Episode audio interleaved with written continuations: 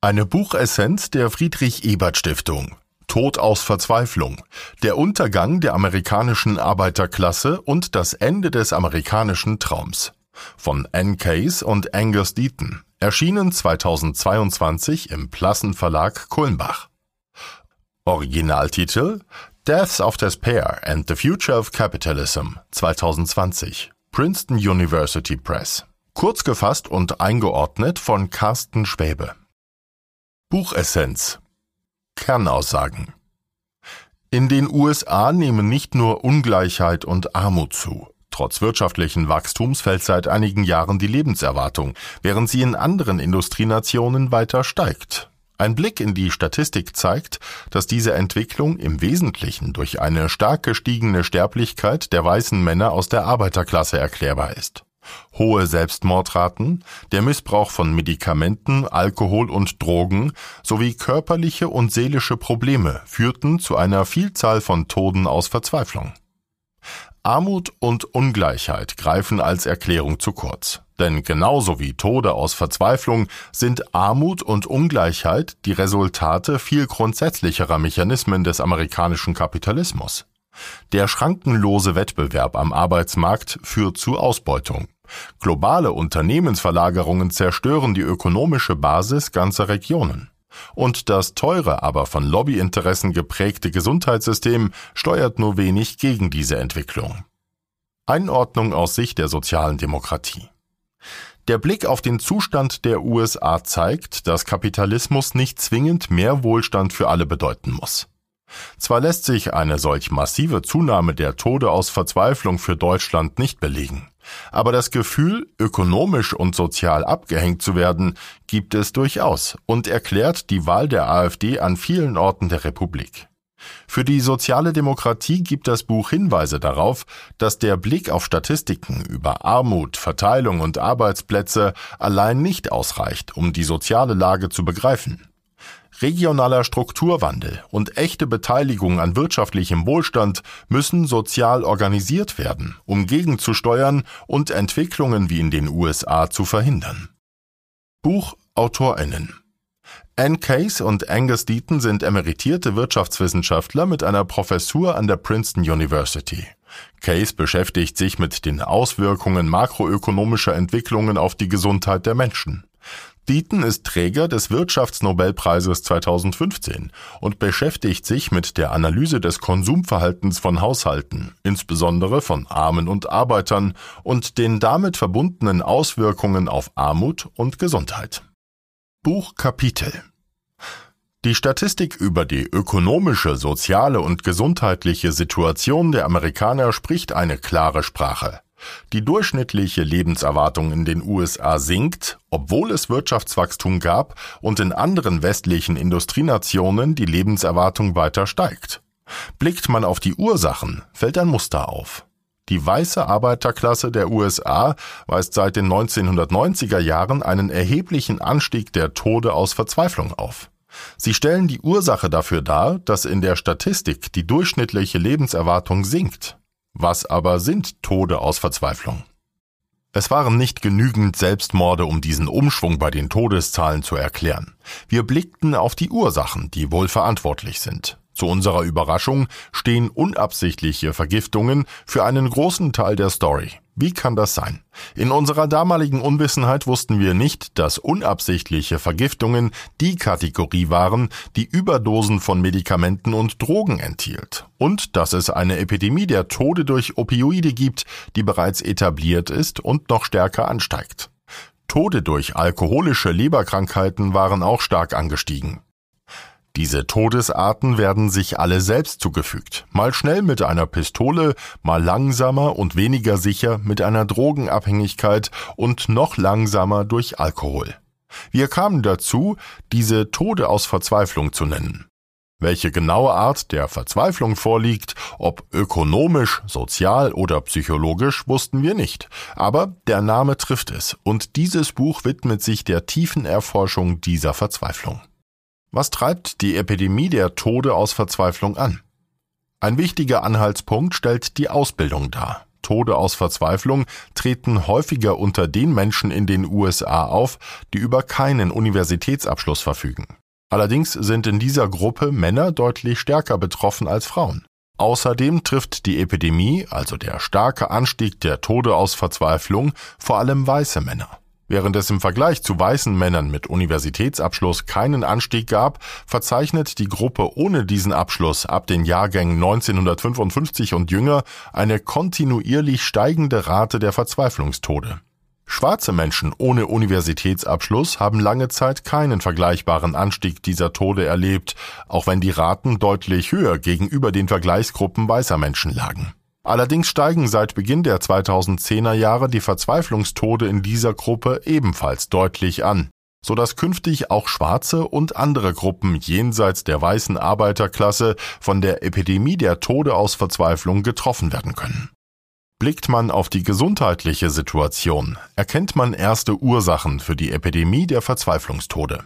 Bei weißen Männern ohne Universitätsabschluss im Alter zwischen 20 und 60 Jahren stiegen die gesundheitlichen Probleme deutlich an.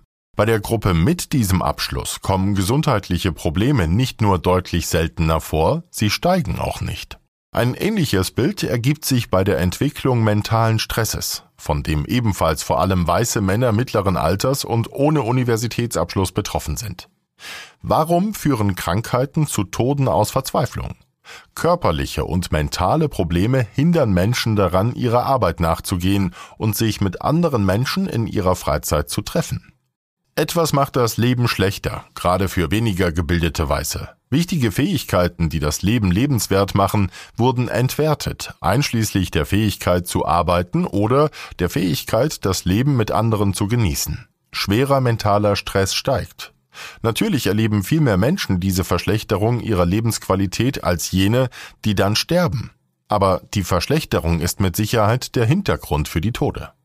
Körperliche Schmerzen stellen einen weiteren Indikator des Wohlbefindens dar. In einer Befragung zwischen 2008 und 2017 traten Schmerzen unter weißen Amerikanern ohne Universitätsabschluss deutlich häufiger auf im Vergleich zur gebildeteren Gruppe. Während für die gebildeten und Vergleichsgruppen aus dem Ausland die Schmerzkurve mit zunehmendem Alter ansteigt, erfährt die Schmerzkurve in der Gruppe der Weißen ohne Universitätsabschluss einen Höhepunkt bei der Häufigkeit von Schmerzen etwa im 60. Lebensjahr. Ältere in dieser Gruppe erfahren Schmerzen im Vergleich wieder seltener, obwohl eigentlich mit dem Alter Schmerzen steigen sollten, selbst wenn durch die Rente körperliche harte Arbeit wegfällt.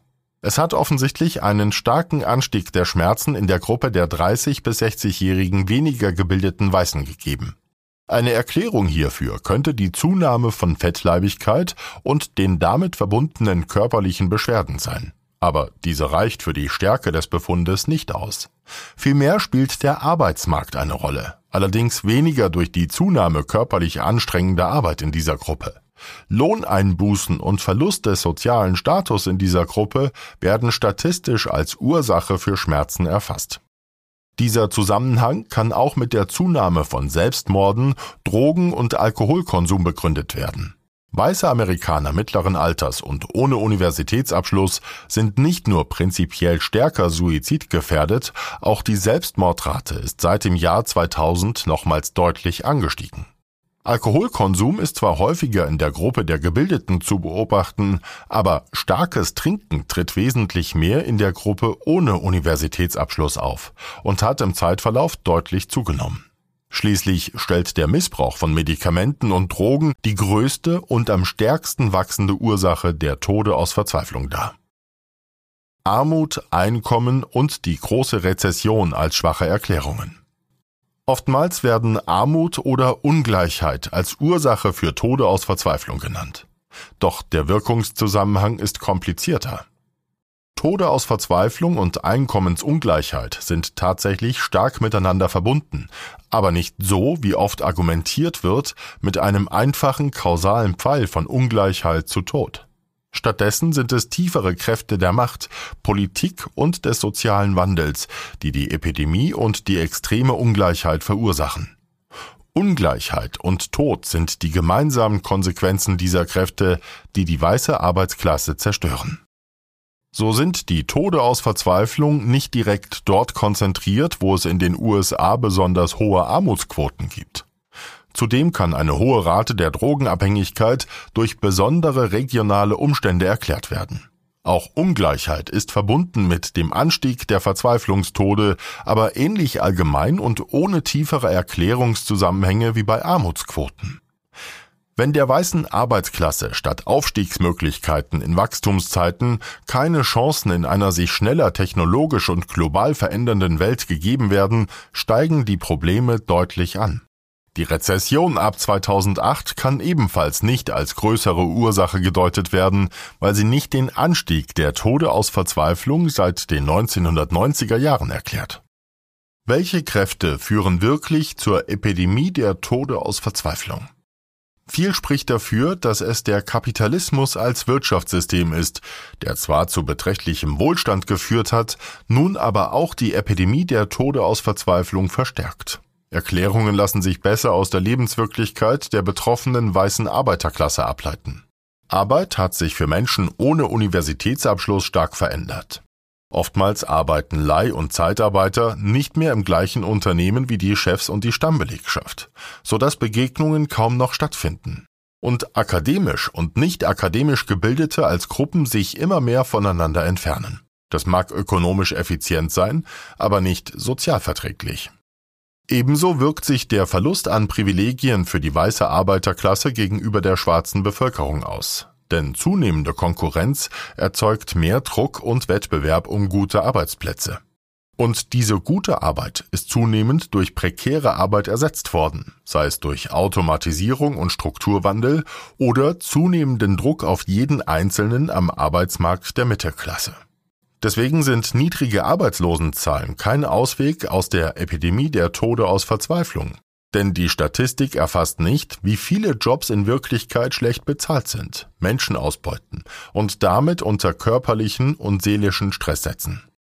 Darüber hinaus wirkt sich die regionale Deindustrialisierung besonders negativ aus, weil kollektive Abstiegserfahrungen die Verzweiflung über die berufliche und private Lage stark vergrößern, wenn Unternehmen ins Ausland verlagert werden und dadurch Regionen Wirtschaftskraft und auch soziale Infrastruktur verlieren. Aus diesem Grund erklären nicht Armutsquoten an sich eine Zunahme der Tode aus Verzweiflung, sondern Abstiegserfahrungen von ehemals entwickelten Regionen, selbst wenn diese die Armutsquoten anderer Regionen nicht erreicht haben. Auch das Gesundheitssystem der USA bedingt die Epidemie der Tode aus Verzweiflung. Es ist keineswegs von Wettbewerb geprägt, sondern von kapitalistischen Großunternehmen, die mittels Lobbying ihre Interessen leicht, aber wirksam durchsetzen können. Als Resultat ist durch die hohen Kosten das Verhältnis zu den Gesundheitsausgaben der USA daher im internationalen Ländervergleich besonders schlecht. Wegen der schlechten Gesundheitsversorgung fehlt Hilfe bei gesundheitlichen Problemen. Stattdessen wird Medikamentenmissbrauch vergünstigt und damit auch der Tod aus Verzweiflung. Buch Votum Case und Deaton räumen auf mit den einfachen Erklärungen für die negativen Auswirkungen von Kapitalismus und richten den Blick auf das Wesentliche. Tode aus Verzweiflung stellen dabei den traurigen Höhepunkt der Entwicklung dar, die ein selbstzerstörerischer Wettbewerb am Arbeitsmarkt, globale Verlagerungen von Unternehmen oder Lobbymacht in der öffentlichen Gesundheitsversorgung verursachen. Armut und Verteilungsgerechtigkeit sind nicht die Ursachen, sondern ebenfalls Auswirkungen dieser Fehlentwicklungen im Wirtschaftssystem. Das Buch bietet für Interessierte an Zahlen und Statistiken ganz hervorragende Ausarbeitungen, Grafiken und verständliche Erklärungen auch über die Grenzen der Belastbarkeit von Daten hinaus. Für die USA werden verschiedene politische Maßnahmen diskutiert, die zwar nicht auf den Kontext europäischer Wohlfahrtsstaaten anwendbar sind, aber die prekäre politische Situation in den USA aufzeigen. Auch wenn das Deutsche Institut für Wirtschaftsforschung feststellt, dass eine vergleichbare Entwicklung von Toden aus Verzweiflung für Deutschland nicht stattfindet, sollten wir von der Analyse des Buches lernen, zumal zum Beispiel Großbritannien bei der Lebenserwartung und anderen Indikatoren bereits einen ähnlichen Pfad einschlägt. Unzufriedenheit und das Gefühl, abgehängt zu werden, existieren auch in Deutschland und bedingen die Wahl der AfD. Ebenso gibt es Verwerfungen am Arbeitsmarkt durch schlechte, schlecht bezahlte Arbeit. Auch Erfahrungen mit Strukturwandel wie in Ostdeutschland oder in westlichen Industrieregionen haben zur Enttäuschung und wirtschaftlichen Fehlentwicklungen in Regionen beigetragen, was dort merklich zu einem Stimmenzuwachs für die AfD geführt hat. Für die soziale Demokratie war daher die kritische Aufarbeitung der Harzreformen am Arbeitsmarkt ein wichtiger Baustein, um stärker gegenzusteuern. Wirtschaftlicher und psychologischer Stress stellen kein legitimes Fordern um Mitwirkung dar, sondern verursachen viele gesundheitliche Probleme bis hin zum Tod aus Verzweiflung. Angesichts der noch kommenden Transformationsaufgaben durch Digitalisierung und Nachhaltigkeit wird der Umgang mit Arbeitslosigkeit und Strukturwandel eine zentrale Aufgabe sein. Menschen dabei mitzunehmen bedeutet, ihnen den Druck, sich zu verändern, nicht einfach in Gänze aufzuerlegen. Eine soziale und demokratische Arbeitspolitik muss den Fokus auf echte, langfristig orientierte Weiterbildung richten, statt auf eine schnelle Eingliederung am Arbeitsmarkt.